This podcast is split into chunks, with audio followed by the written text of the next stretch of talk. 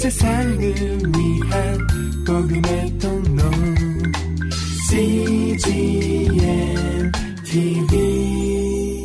하나님께서 우리해 주신 말씀은 히브리서 9장 11절에서 17절 말씀 같이 보겠습니다.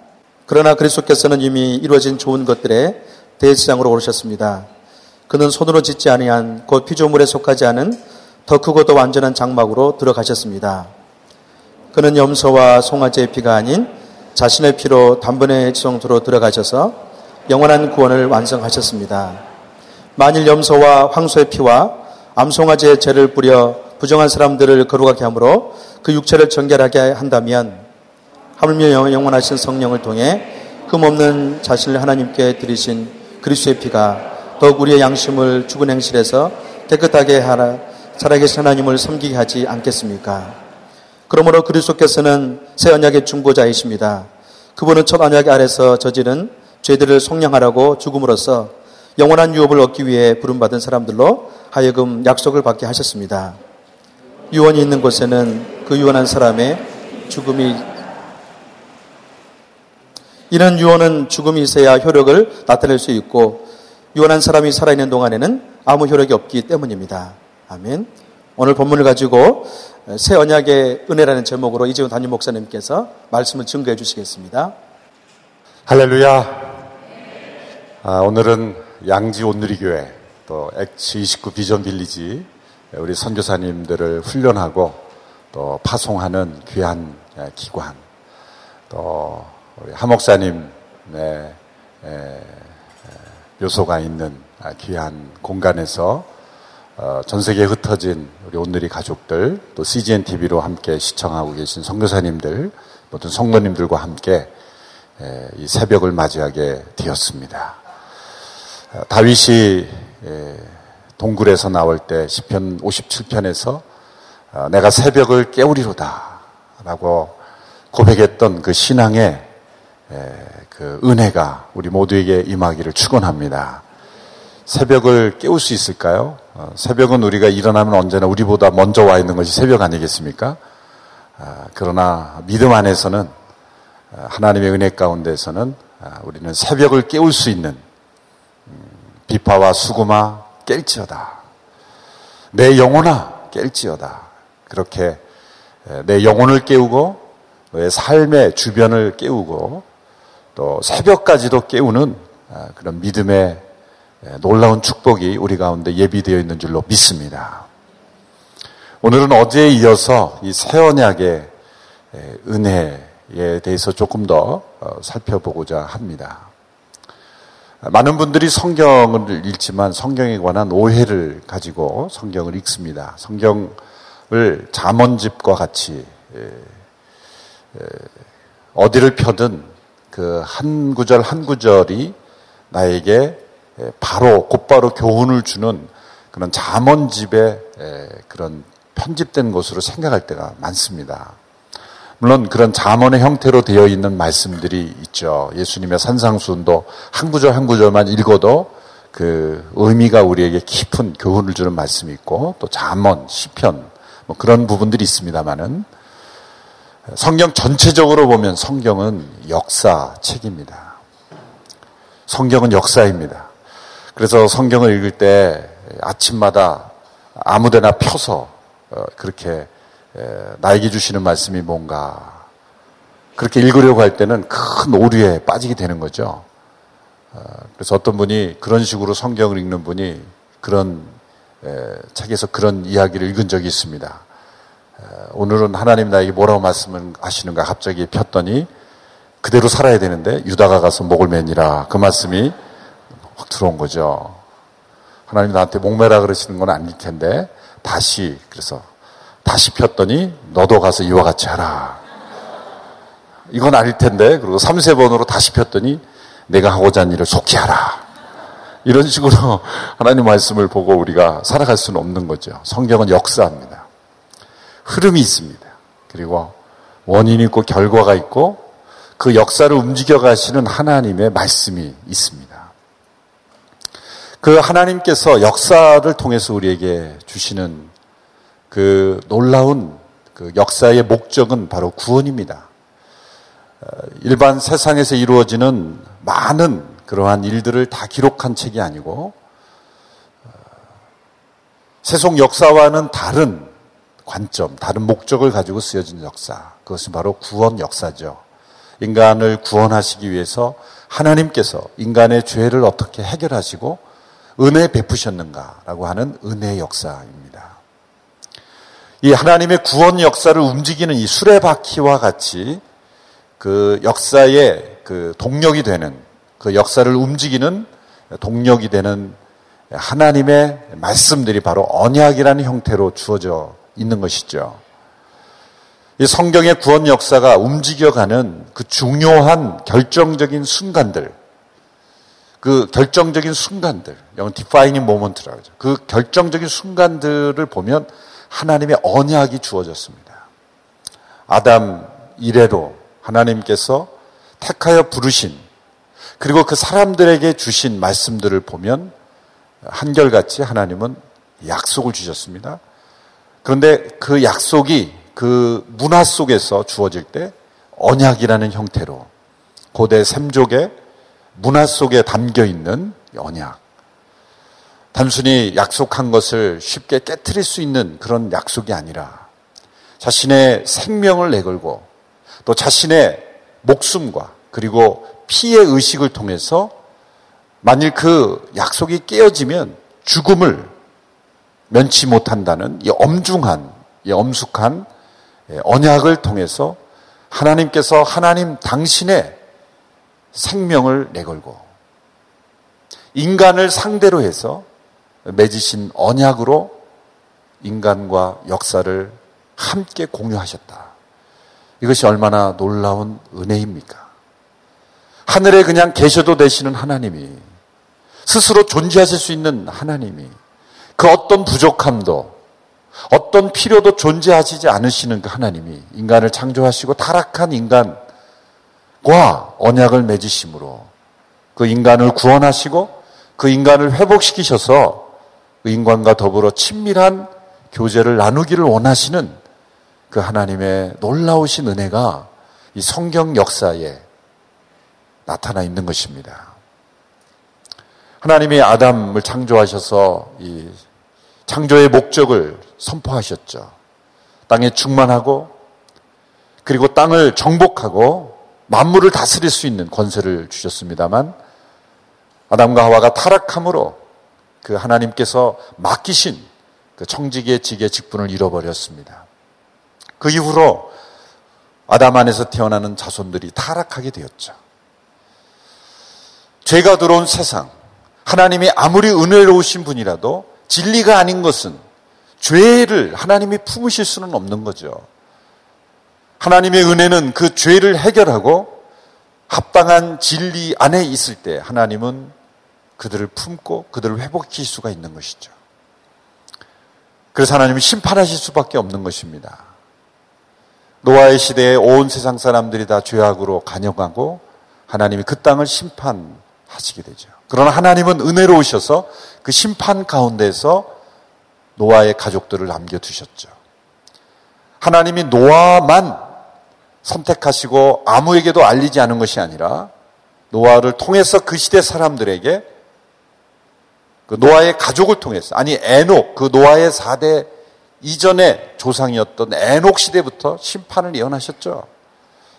적어도 천년 이상의 기간을 통해서 장차 하나님께서 세상을 심판하실 것을 예언하셨지만 사람들은 듣지 않았죠. 결국 남은 노아의 가족들만 방주로 구원을 받았습니다. 하나님 이 땅을 심판하시되 하나님께서 주신 이 심판을 받아들이고 하나님의 말씀을 믿음으로 응답한 자들을 구원하셨어요. 그래서 이 역사에 창세기 1장부터 나타난 노아의 홍수 시대까지 나타난 역사를 보면 하나님이 창조하시고 인간은 타락하였고 그리고 하나님은 심판과 구원을 행하셨다라는 이 하나의 역사의 사이클이 나타나죠. 살아남은 노아의 후손들이 어땠습니까? 하나님은 노아를 통해서 새로운 언약을 주셨죠. 노아에게 주신 이 언약을 보면은 마치 아담에게 주신 언약과 동일합니다. 창세기 9장에 보면 하나님께서 노아에게 새로운 인류의 조상이 된 이 노아, 모두가 다 멸절당하고 살아남은 구원받은 이 노아를 통해서 새로운 역사를 시작하십니다. 그리고 이렇게 말씀하십니다. 땅을 정복하고 땅에 충만하라. 아담에게 주셨던 그 명령을 동일하게 반복하시는 거예요. 새로운 인류가 시작된 것처럼 하나님은 노아와 언약을 맺으십니다. 그 언약을 우리는 무지개 언약이라고 부르기도 하죠. 그러면서 이 땅을 보존해 주실 것을 약속해 주셨어요. 하나님이 정하신 목적이 다 이루기까지 이 땅에 계절이 있고 그리고 심음과 거둠이 있는 그래서 지금 우리가 이, 이 세상에 계절이 약간씩 지구 곳곳에 다르기도 하지만 이그 지구상에 계절이 있고 우리가 보존되는 이 자연 파괴된 질서지만 이 자연 질서가 보존되는 것은 하나님께서 노아와 맺으신 언약을 지금도 지키고 계신 거예요. 하나님이 노아를 통해서 주신 언약을 지금도 지키고 계시기 때문에 이 세상에 이 만물의 질서가 보존되는 것입니다. 그것을 무지개를 통해서 하나님께서 어, 무지개를 통해서 그 언약을 상징해 주셨죠. 노아의 후손들이 살아남아 새로운 인류가 시작이 됐지만 노아의 후손들을 보면 어떻게 됐습니까? 그들은 변화되지 않았습니다. 하나님이 은혜로 그들을 보존하셨지만 그리고 그 땅을 보존하시고 살아갈 수 있도록 새로운 명령을 주셨지만 그 노아의 후손들은 변화되지 않았어요. 노아의 후손들을 보면 또다시 그들은 범죄하고 그 결과 바벨탑을 쌓았죠. 바벨은 하나님을 대적하여 스스로 높아지려고 했던 인간의 욕망을 보여주는 것이죠. 하나님은 그 땅을 또다시 심판하셔야만 했습니다. 그런데 하나님께서 그 노아의 후손들을 바로 심판하지 않으신 것은 하나님이 노아와 이런 약속을 하셨기 때문이죠. 다시는 물로 이 세상을 심판하지 않으실 거다. 무슨 심판이 남아있어요? 불의 심판이 남아있죠. 물로 심판을 하지 않으시겠다 그랬으니 또 다른 재료가 불이 남아 있다는 거예요. 마지막에 이제 불의 심판이 요한계시록 남아 있습니다만 그 사이에 하나님은 놀라운 구원의 역사를 보여주는 것이죠. 노아의 후손들을 바로 심판하시는 것이 마땅한데 하나님께서는 아브라함이라는 한 사람을 택하십니다.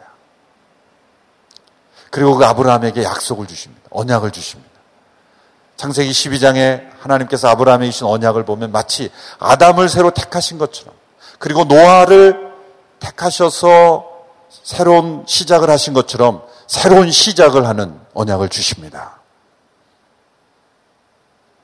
내가 너로 복의 근원이 되게 하겠다.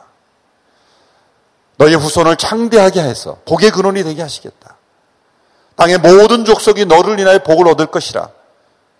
이것은 새로운 명령이 아닙니다. 아담 한 사람을 통하여 세상의 모든 사람들을 통치하시는 하나님의 비전.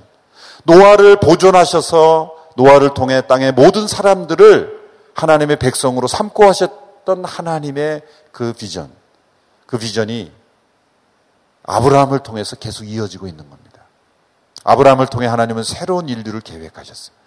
그런데 아담과 노아 시대와 다른 것은 노아 시대는 다 침판하시고 노아를 살려두시는 방법을 하셨지만 아브라함 시대는 정반대로 하신 거예요.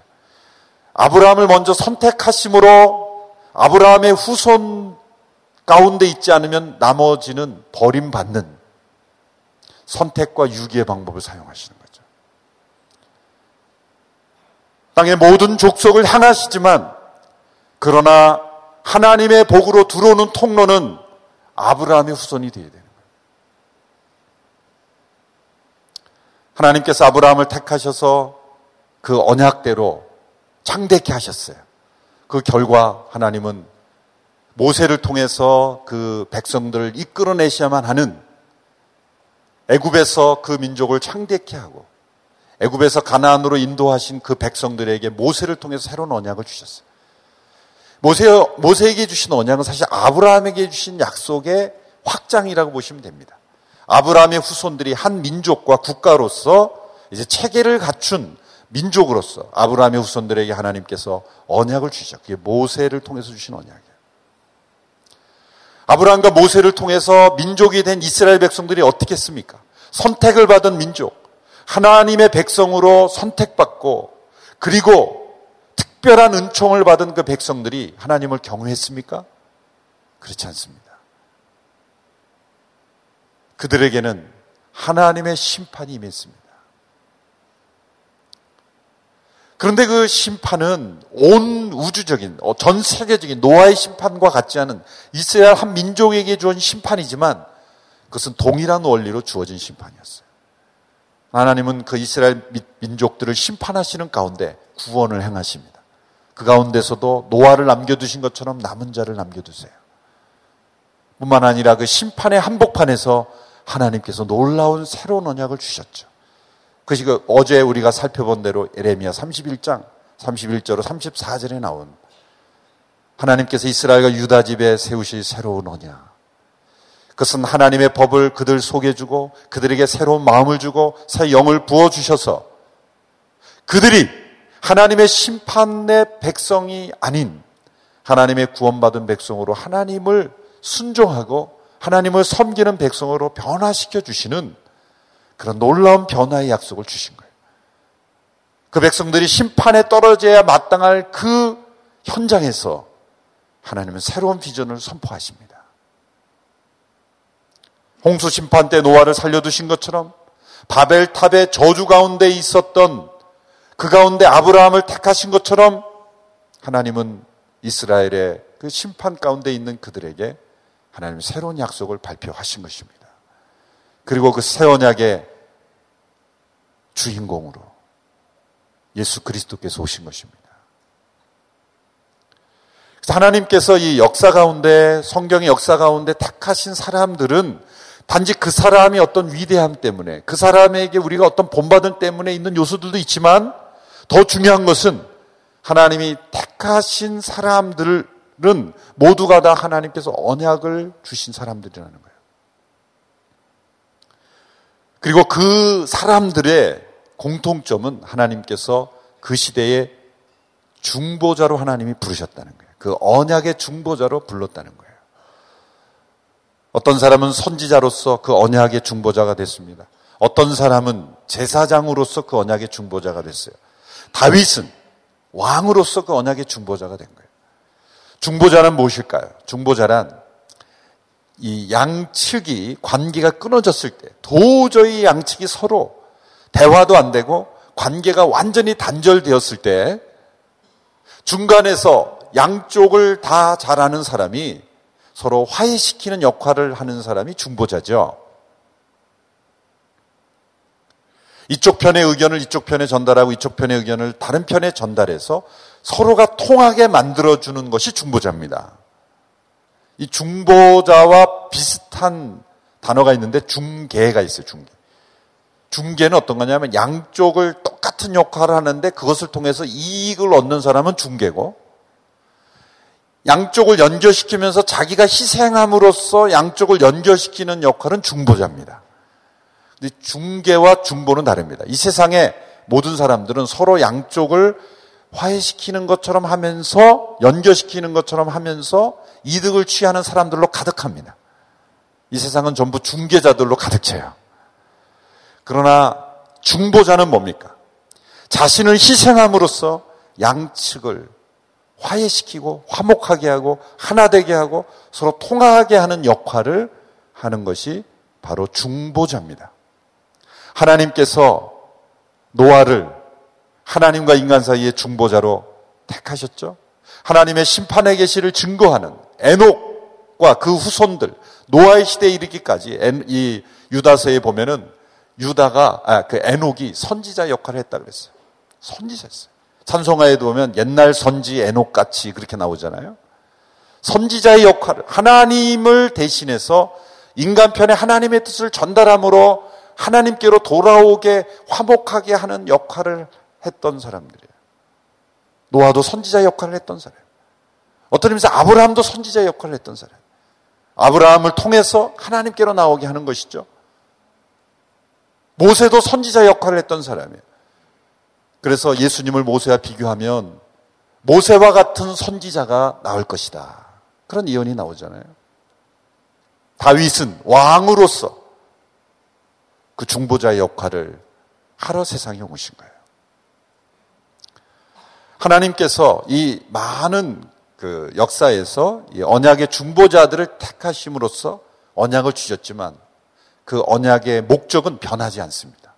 놀라운 것은 각 시대 사람들이 받았던 노아, 아브라함, 그리고 모세, 다윗 이런 사람들이 각기 다른 시대에 하나님으로부터 언약을 받고 쓰임을 받았지만 그 목적은 동일합니다. 왜 그럴까요? 그들과 언약을 맺으신 하나님이 동일하신 분이기 때문에요. 그 목표는 뭐냐면 나는 저희는 나의 하나 나의 백성이 되고 그리고 나는 저희의 하나님이 되리라. 이 말씀이에요. 아브라함에게 주신 약속 한번 볼까요? 성경 몇 구절만 한번 같이 읽어보겠습니다. 창세기 17장 8절의 말씀을 우리 같이 한번 읽어보실까요? 창세기 아브라함에게 주신 언약 가운데 있는 목적이 나와 있는 말씀입니다. 같이 읽어볼까요? 시작.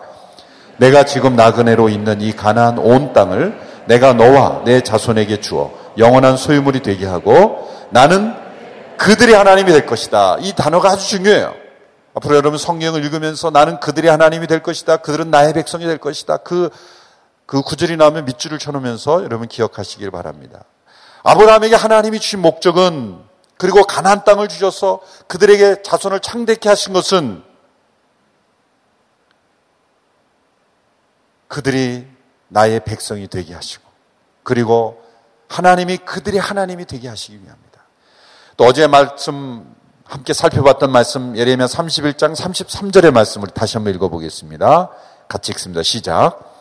여호와의 말이다. 이것이 내가 그날들 후에 이스라엘 집과 맺을 언약이다. 내가 내 율법을 그들의 생각 속에 주고 그들의 마음에 기록할 것이다.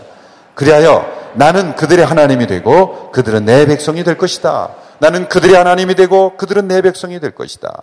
또, 또 다른 말씀 에스겔서에 나타난 새 언약의 말씀입니다. 36장 27절 28절 같이 읽습니다. 시작. 그리고 내가 내 성령을 너희 안에 주어서 너희로 하여금 내 법령을 따르며 내 규례를 지키고 행하게 만들 것이다. 그리고 너희는 내가 너희 조상들에게 준 그 땅에서 살게 될 것이다. 그러면 너희는 내 백성이 되고 나는 너희의 하나님이 될 것이다.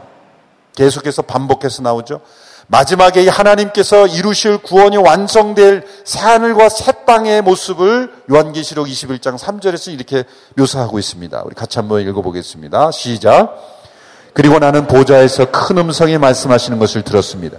보아라, 하나님의 장막이 사람들과 함께 있으니 그분께서 그들과 함께 거하실 것이다.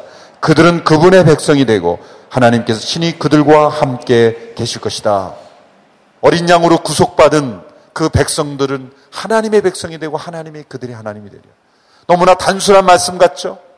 그러나 하나님이 언약을 통해 우리에게 은혜를 베풀어 주셔서 우리를 구속하신 목적이 무엇입니까? 우리가 하나님의 백성이 되고 하나님이 우리의 하나님이 되시는 거예요. 최고의 은혜는 뭡니까? 하나님이 나의 하나님이 되시는 거예요. 그리고 내가 하나님의 백성이 되는 것입니다. 이스라엘 백성들을 이끌어 가나안에서 이끌어내시고 나서 주제굽기 19장 4절을 이렇게 말씀하셨죠. 온 세상이 다 내게 속하였으나 너희는 특별히 나에게 속한 나의 소유된 백성이다. 거룩한 나라요. 하나님께 특별히 속해진 백성. 하나님은 우리 하나님이 되기를 원하십니다. 그리고 우리는 그분의 백성이 되는 것입니다. 하나님께서 은혜 베푸셔서 우리 하나님이 되기를 원하시는 거예요. 그런데 하나님이 우리 하나님이 되고 우리가 그분의 백성이 되는 데는 장애물이 있는 것입니다. 하나님과 우리 사이가 단절이 되어 있는 거죠. 하나님이 은혜로 우리를 품으시려고 해도 우리 안에 있는 진리가 아닌 죄와 거짓과 불의 때문에 하나님이 우리 하나님이 되실 수가 없는 거예요. 왜? 우리 안에 있는 죄 때문에 관계가 끊어져 있는 거예요. 하나님이 아무리 말씀하셔도 들을 수가 없고 우리가 하나님 앞에 가까이 나가려도 우리는 두려워서 가까이 나갈 수가 없는 거예요. 그래서 이 신명기 5장에 보면 이스라엘 백성들이 그 하나님께서 불로 임하시니까 두려워서 모세를 모세를 떠미듯이 우리는 두려워서 죽기 싫으니 당신이 우리의 중보자가 되어서 하나님 뭐라고 말씀하니 듣고 우리에게 전해달라. 그렇게 중보자로 백성들이 세워지는 것을 볼 수가 있어요. 감히 하나님 앞에 나갈 수 없는 우리는 중보자가 필요한 거예요. 하나님과 인간 사이에 중보자가 필요한 것입니다. 하나님 편에서 인간에게 하나님의 뜻을 전달하고 인간을 대신해서 하나님 앞에 나아가 인간을 변호할 중보자가 필요한 거예요. 놀랍게도 하나님은 하나님의 아들 예수 그리스도를 세상에 보내셔서 하나님과 우리 사이의 중보자로 예수 그리스도를 세우신 것입니다. 그것이 은혜입니다. 관계가 완전히 단절된 상태에서 누군가 중보의 역할을 하는 사람이 나타나면 얼마나 큰 은혜입니까? 하나님과 우리 사이에 끊어진 관계를 연결시켜 주기 위해서 하나님께서 우리에게 중보자로 보내신 분이 바로 예수 그리스도세요. 다리의 역할을 해주시고 하나님과 우리 사이를 연결시켜주고 화목시켜주고 화해시켜주시는 역할로 예수님이 우리에게 오신 것입니다. 오늘 본문 15절의 말씀을 보십시오. 예수님이 우리에게 중보자가 되신다고 말씀합니다. 15절의 말씀을 우리 같이 한번 읽어보시겠습니다. 시작. 그러므로 그리스도께서는 새 언약의 중보자십니다.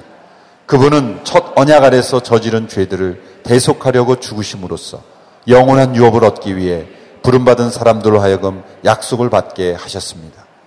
그리스도께서는 새 언약의 중보자이십니다. 아브라함과 모세, 다윗 이러한 사람들은 때로 선지장으로, 선지자로, 제사장으로, 왕으로, 중보자로 부름을 받았지만 그들의 중보로는 안 되는 것입니다. 왜일까요?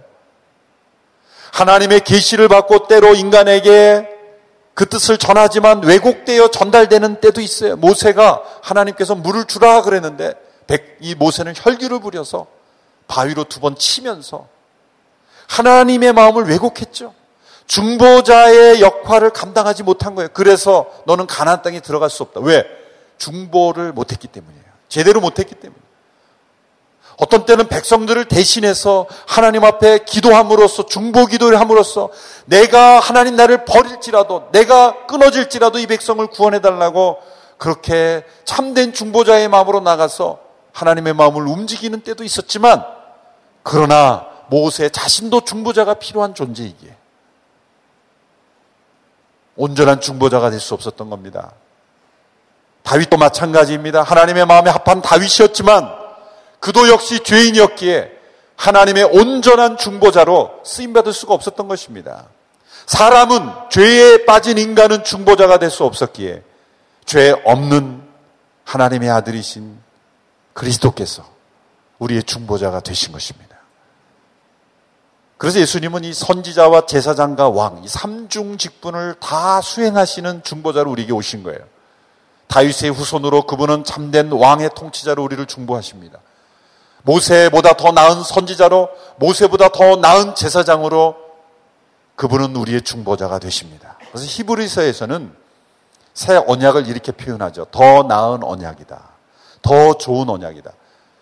옛 언약이 문제가 있어서가 아니라 그것 왜 새 언약이 더 좋은 언약입니까?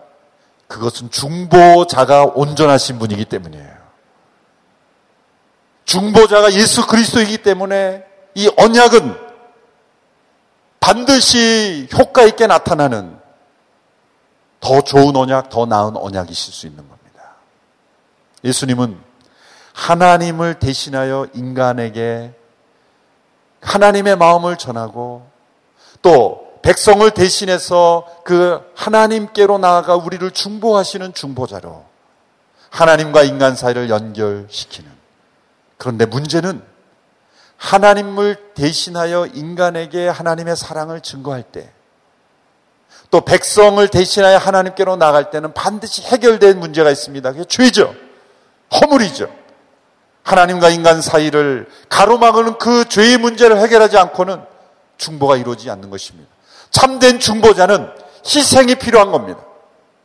이 세상의 중계는 다 양쪽을 이용해서 자신의 이득을 취하는 자들이지만 진정한 중보자는 자신을 희생함으로 하나님과 인간 사이를 연결시키는 화해의 다리가 되고 그리고 화목의 제물이 되고 중보의 희생이 되는 거예요. 예수님은 대제사장으로 이 세상에 임명을 받으셨지만 그것은 종교적 의식으로 단지 겉모습만 수행하는 그런 제사장이 아니라 대속 제물로서 자신을 희생하는 중보자로 오신 것입니다. 오늘 본문 15절에 보면 이렇게 돼 있죠. 그분은 첫 언약 아래서 저지른 죄들을 대속하려고 죽으심으로써 이 말이 무슨 뜻입니까? 예수님이 이 세상에 오신 것은 첫 번 언약, 이전의 모든 언약이 주어지는 저주가 있는 겁니다. 모세 율법에 하나님의 언약에 합당하지 않았을 때 주어지는 모든 죄에 대한 심판, 죄에 대한 하나님의 저주, 죄에 대한 하나님의 진노를 예수님께서 이 첫 언약의 중보자가 되심으로, 새 언약의 중보자가 되심으로 그 언약의 저주를 다 담당하신 거예요. 예수님 외에 언약의 중보자가 온전히 되실 수 있습니까? 하나님의 언약 앞에서 우리가 담당해야 될 모든 하나님의 진노와 저주를 예수님이 담당하시는 겁니다. 예수님의 십자가에서 그 몸이 찢겨지셨습니까? 우리가 어제 잠시 살펴보았듯이 하나님이 아브라함을 에게 그 약속을 주실 때 그 고대군동에 의식이 있었다 그랬죠. 동물을 둘로 쪼개고 그 쪼개진 피 흘리는 동물 사이로 양측이 지나가는 의식. 만일에 언약을 어길 경우에는 이렇게 찢어지는 죽임을 당할 것이라는 그 언약의 저주를 예수님이 십자가에서 찢기심으로 그 언약의 저주를 담당하시는 거예요. 예수님이 받으신 그 잔은 저주의 잔, 죽음의 잔, 진노의 잔이었던 겁니다. 중보자로서 하나님 인간을 용서하실 수 있는 하나님 인간에게 은혜를 베푸실 수 있도록 중보자가 되시기 위해서 희생하신 것입니다. 그러므로 우리 인간을 대신하여 하나님 앞에 나갈 때는 하나님 앞에 우리를 변한 거죠. 나의 이 중보의 희생을 근거해서 이들을 용서하소서. 나의 중보의 제물이 된 것을 근거로 해서 이들에게 은혜를 베풀어 주소서. 이들을 용서해 주시옵소서. 하나님을 대신해서는 인간들에게 이렇게 말합니다. 하나님께서 이렇게 희생하셨으니 너희는 이 하나님의 은혜를 받아들여라. 이 하나님의 용서를 받아들여라. 너희는 이 새 언약 안에 은혜 안에 초청된 자들이다. 예수님은 이렇게 새 언약의 중보자가 되어 주신 것입니다.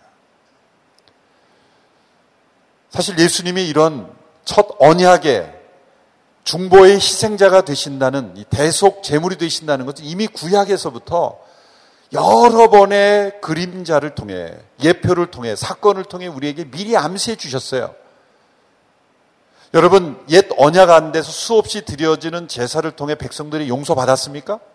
용서받았어요. 그런데 사실은 동물의 피 때문에 용서받은 게 아닙니다. 사실은 장차 대속의 희생제물이 되실 예수 그리스도를 내다보는 믿음, 하나님께서 장차 중보자의 희생물이 되실 예수 그리스도를 내다보시면서 용서하신 것이지 동물의 피에 효력이 있어서 용서하신 게 아닙니다. 사실은. 하나님의 마음속에는 이미 새 언약의 중보자로 희생당하실 예수 그리스도를 내다보신 거예요. 그래서 용서하신 거예요. 구약 성경 전체에 사실은 이 대속의 희생이 되신 새 언약의 중보자 같은 예수님을 미리 보여주는 그림이 얼마나 많은지 모릅니다. 창세기 3장에 뭐 아담과 하와가 타락했을 때 하나님으로부터 숨었을 때 하나님께서 그들의 무화과 나무로 입힌 옷을 벗기고 가죽옷을 입히죠. 가죽옷이라는 게 뭐예요? 희생이라는 거죠. 가죽이 생겨나려면 희생, 그냥 질기니까, 영구적이니까 가죽을 입혀주신 게 아니에요. 나뭇잎으로 된 옷은 금방 떨어지고 가죽옷은 튼튼하니까 하나님이 튼튼한 거. 그런 의미가 아니라 한 가죽이 생겨났다는 것은 한 생물이 희생됐다는 거예요. 희생의 재물이 있어야 너희 죄가 덮어진다는 것을 암시하시는 거예요. 창세기 22장에 하나님께서 그 아브라함에게 이삭을 바치라 그러죠. 왜 하나님께서 뜬금없이 아들을 바치라 그럴까요? 놀라운 것은 아브라함이 순종했다는 거죠. 그래서 아브라함이 이상을 내리치려고 할 때 아브라함아 아브라함아 내게 내가 나를 순종하는 줄 알았으니 이제 중지하 그만하여라고 말죠. 우리는 대부분 거기서 이 장면을 끝내버려요. 그러나 그 장면에서 가장 중요한 것은 클라이막스는 아브라함이 이삭을 내리친 걸 중단하는 게 아닙니다. 그리고 영국을 끝내는 건 성경을 진짜 잘못 본 거예요. 더 중요한 것은 그 다음에 일어난 사건입니다. 그 다음에 일어난 사건은 뭡니까? 그 이삭을 대신하는 어린 양이 수풀에 걸려 있어서 이삭이 을 대신하여 그 양으로 제사가 드려지는 거예요. 그러니까 이삭은 죽은 겁니까? 안 죽은 겁니까? 죽은 겁니다. 하나님으로 볼 때는. 그 제사는 중지된 게 아니라 완성된 겁니다. 단 재물이 바뀌었을 뿐이에요. 약속의 자녀인 이삭을 대신하여 어린 양이 희생당함으로 하나님이 요구하시는 제사가 완성된 겁니다. 그것은 이스라엘 백성들이 출애굽할 때 하나님이 말씀하신 대로 어린 양의 피를 좌우인방과 물솔지에 바르면 모든 장자가 죽임을 당하지 않고 그 피를 보고 넘어가시는 유월하심으로써 그 양의 피가 대신하는 장자를 구속하시는 장면에서 나타나요. 성경 전체에 하나님께서 장차 오실 새 언약의 중보자의 대속을 통해 희생을 통해서 하나님이 우리를 은혜 베풀어 주시고 무조건적인 용서를 베풀어 주시고 우리가 아무리 부족하고 연약해도 우리에게 은혜 베풀어 주신 은혜가 우리에게 베풀어 주신다는 것은 새 언약의 중보자가 되신 예수 그리스도께서 오셨기 때문입니다. 이 새 언약의 은혜가 오늘 본문에는 두 가지로 나타나 있어요. 첫 번째는 오늘 본문 9절과 14절에 나와 있습니다. 우리 같이 한번 읽어 보실까요? 9절과 14절 이어서 읽겠습니다. 시작. 히브리서 9장 9절. 이 장막은 현 세대를 위한 비유입니다. 이에 따라 드려진 예물과 제물은 제사하는 사람의 양심을 온전케 할 수 없습니다. 옛 언약 안에서는 양심을 온전케 할 수 없었어요. 14절의 말씀이 있습니다. 시작. 하물며 영원하신 성령을 통해 흠없는 자신을 하나님께 드리신 그리스도의 피가 더욱 우리의 양심을 죽은 행실에서 깨끗하게 해 살아계신 하나님을 섬기게 하지 않겠습니까? 옛 언약 아래서 이루어질 수 없었던 그 은혜가 새 언약에서 주어진 것이 뭡니까? 그리스도의 대속의 제물을 통해 희생을 통해 우리의 양심이 온전히 살아나는 겁니다. 우리의 양심이 살아났다는 것은 이제 스스로 자발적으로 하나님을 사랑하고 하나님을 섬기고 하나님을 경외하고 하나님께 복종하는 백성으로 변화되었다는 거예요. 에스겔서에 보면은 이 새 언약의 은혜를 이렇게 표현합니다. 죄를 범치 말라, 죄를 범치 말라 그렇게 말할 필요가 없다. 왜? 이제는 그들이 스스로 자신의 죄를 밉게 보기 때문이다. 어제 말씀드린 대로 너희들은 여호와를 알아야 된다, 알아야 된다 말하지 않고 이미 알고 있는 것이다. 해야 한다가 아니라 되어지는 것이다. 왜? 양심이 회복됐기 때문에. 양심의 기능이 살아나지 않은 상태에서는 아무리 법으로 해야 한다, 해야 된다 그래도 해야 하는 것 같지만 실상은 근본적인 변화가 일어나지 않는 것은 사람의 속사람, 이 양심이 망가져 있기 때문이에요. 그런데 예수 그리스도의 보혈의 능력이 임했을 때, 십자가의 은총, 성령의 은총이 임했을 때, 새 마음과 새 영을 부어주실 때는 양심이 살아나는 거예요. 양심이 정결케 되는 겁니다. 예전에 순종했을 때는 벌 받을까봐 무서워서 순종했어요. 근데 이 순종의 동기가 바뀌는 겁니다. 이제는 벌 받을까봐 무서워서 순종하는 순종이 아니라 하나님을 사랑하기 때문에 순종하는 순종으로 바뀐 거예요. 순종의 동기가 바뀌었어요. 또 순종할 수 있는 힘이 바뀝니다. 예전에는 아무리 하려고 해도 그 힘이 나지 않았습니다. 육신의 본성으로는 순종의 한계가 있습니다. 그런데 이제는 하나님의 은혜와 성령의 임재하심으로 이제는 온전히 순종할 수 있는 순종이 되는 겁니다. 죽기까지 순종할 수 있게 된 것입니다. 순종의 힘이 달랐어요.